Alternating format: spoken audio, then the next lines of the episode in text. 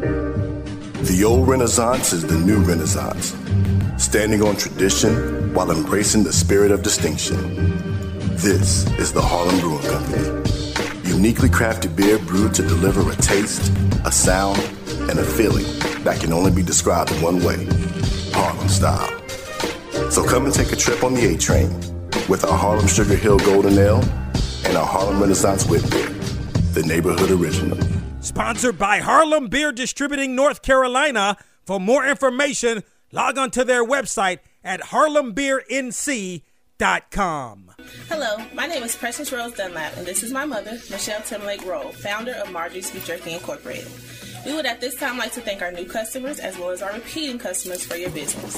For every 1 million orders that we receive, our company is giving $2 million away to the bottom amongst 400 of our paid customers. You see, that's the way we roll. So come place an order at www.marjoriesbeefjerky.com. That's www.marjoriesbeefjerky.com. Marjorie's Beef Jerky is the best tasting beef jerky on this planet. Marjorie's Beef Jerky. Dot com. Yeah, that's right, because that's the way we roll.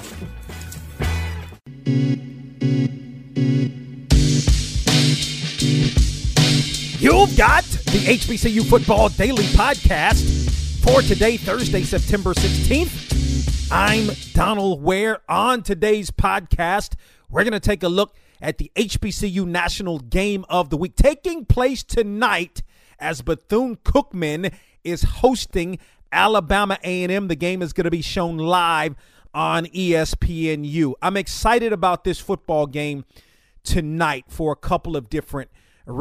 A, Bethune Cookman makes its debut in the SWAC. Okay, we've got an early season, right? This is week three. We've got an early season SWAC Eastern Division matchup, just like we had in week one between Jackson State and Florida A&M. So I'm excited about that. It's going to be an early test for both of these teams to see uh, who can remain in first place in the SWAC's Eastern Division, along with Jackson State. When I look at Bethune Cookman, Bethune Cookman has played up in both of its games. It's lost both of its games. First game of the season to uh, UTEP, 38 to 28, a game in which really the Wildcats were playing well. And, and again, you're playing up, right, to be able to be within 10 points. You're, you're talking about a program that has many more, well, in theory anyway, has many more scholarships than you. And generally, what happens with the smaller schools, HBCUs, I mean, you can stay with them for, stay with bigger schools, generally speaking. Of course, you're going to have the victories, right? But generally speaking, you'll stay with the schools for a certain amount of time. And then that depth starts to wear on you, that time in the game, second half starts to wear on you. And of course, the Wildcats also played UCF this past Saturday, falling in that game 63 to 14. I mean, you look at that score and you say, okay, boy, that's a that's a big score.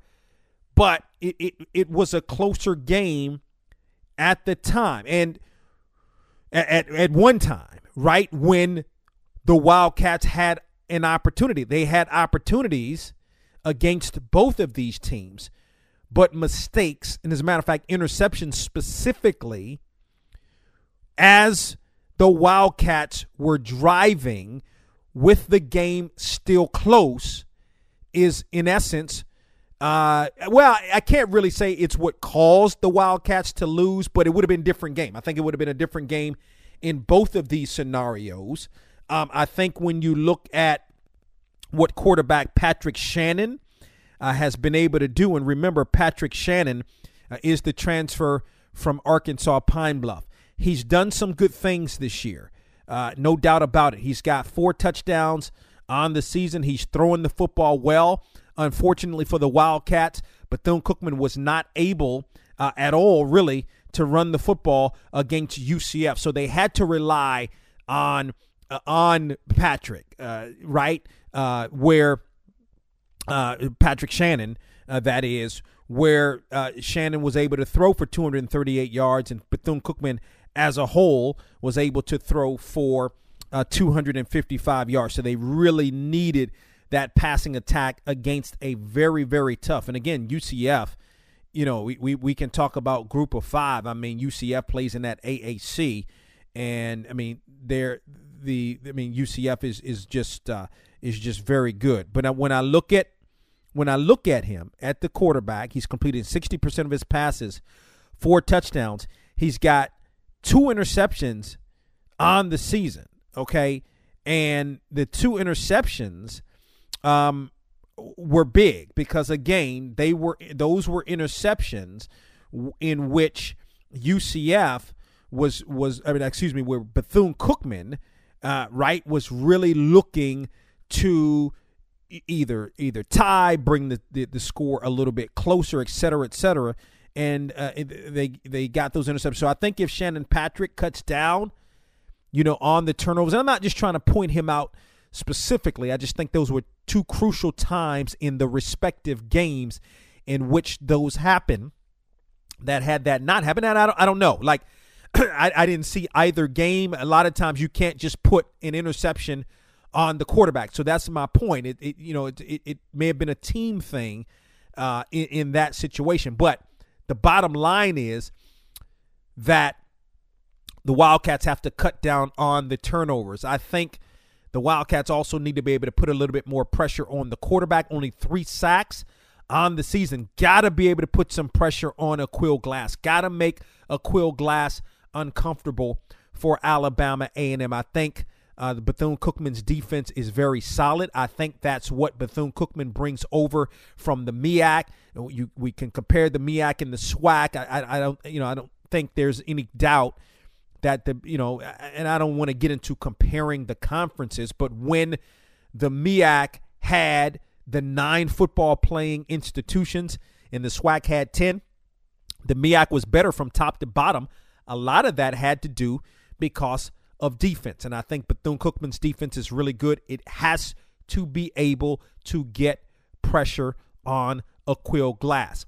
Now, when I look at Alabama A&M, I mean obviously Alabama A&M is Alabama A&M. The Bulldogs are the number 1 team in HBCU football. They're the number 1 ranked team in HBCU football. Aqeel Glass outstanding. He's a next level type of quarterback. He's showing that. He showed that against South Carolina State. Um, you look at the running game, right? Uh, also, at least against South Carolina, at least against, uh, excuse me, South Carolina State, Alabama A&M uh, was able to run the football. Gary Quarles was extremely effective. So you have a high-powered offense. There's no doubt what Alabama A&M can do from the offensive perspective. Glass has got weapons all over the place. He's got receivers that can catch the ball all over the place, led by Ibrahim. Uh, the, and, and by the way, Brian Jenkins Jr. had a really good game against South Carolina State with 116 yards receiving. The issue with Alabama A&M, however, is the defense. The defense, even going back to last spring, the defense has individual good players. Like I look at, you know, when I'm looking at guys, like if I look at, you know, a, a, a Holloway and some of these other guys, like they've got, uh, they've got right good players on the defensive side of the football. The issue is collectively they're not getting it done. I mean, at the end of the day, South Carolina State's a good team, where South Carolina State hangs its hat is on the defensive side of the football. Now they're going to run the football, they're going to get some yards, but Alabama A&M had to go to a shootout and had to come back against South Carolina State. Now they have the, uh, the the Bulldogs have the offense to be able to come back, but you don't want to get in a situation like that where you're having to come back um, against a South Carolina State de- team who is solid offensively, but are they 41 points solid? offensively? Not, I don't think so. Especially from you know what I saw in the spring. It's a team that hangs its hat on, defense, and it's a team that generally uh, has hung its hat on defense. So Al, I, I think Alabama A&M in this game is prime to be upset. Uh, I think that uh, again, this is you, you know when you're talking about Bethune Cookman, I mean, yeah, they're in the SWAC, but you're still, in essence, talking about a MEAC team. Hasn't played a SWAC game yet. Defense is key. Again, quarterback turn, uh, uh, cut down on the turnovers, particularly at uh, the most inopportune times. I really think there's some opportunities here for Bethune Cookman to score some points. Um, I think there's some op- uh, now. Is that defense going to be able to stop Alabama A&M? Probably not. Can it slow it down, especially if it's not getting pressure on the quarterback? Got to you know three sacks through two games. You got to get pressure on Aqeel Glass. Like you got to make him uncomfortable. You got to be able to stop the run. Uh, but I think this is going to be a high scoring game. I think it's it's going to be an exciting, high scoring game. And I am going to go with the upset in this game. I am going to go with Bethune Cookman at home defeating Alabama A&M tonight. That is my prediction. I am going with the upset. Uh, Alabama A&M has been on an absolute roll, no question about it. Even you know, if you think about it, going back to the 2019 season, undefeated in the spring and one and zero oh so far. I mean, does that layoff for Alabama A&M. You you play one week, then you're off. You know, I mean, generally you'll play a couple of games, to at least two, at least three games, maybe. Then you have a bye. Then you're into the meat of the schedule, right? They play a game shootout against South Carolina State. I don't know. It may be good because now they can correct some things on the defensive side of the football before they have to play a tough Bethune Cookman team. So I'm not sure if that comes into play for Alabama A&M. I just feel like Alabama A&M is primed to be upset, and I think it will be Bethune Cookman tonight. Your thoughts? Hit me up via Twitter at Boxtorow, B O X T O R O W.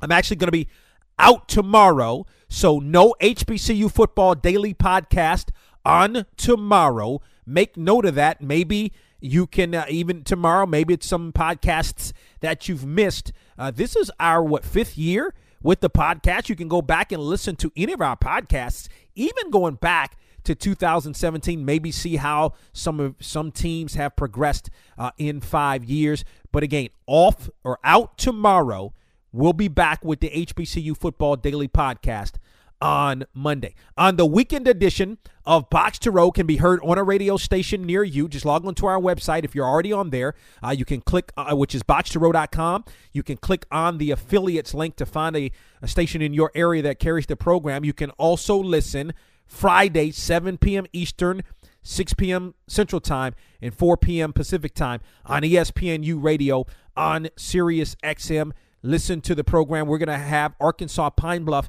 head football coach Doc Gamble on the program. Also, from an FCS perspective, Jacksonville State comes up with a big win over Florida State. John Grass, the head football coach at Jacksonville State, also going to join us on the weekend edition of Box to Row. Want you guys to enjoy the game tonight.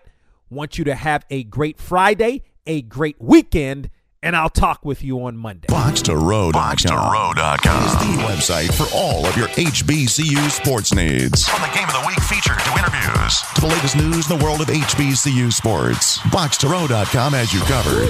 Missed a week of From the Press Box to Press Row? Box2Row.com has all the archive shows. Don't forget to check out the All American teams and weekly media coaches bowls. From the Press Box to Press Row and Box2Row.com. Your HBCU sports leader.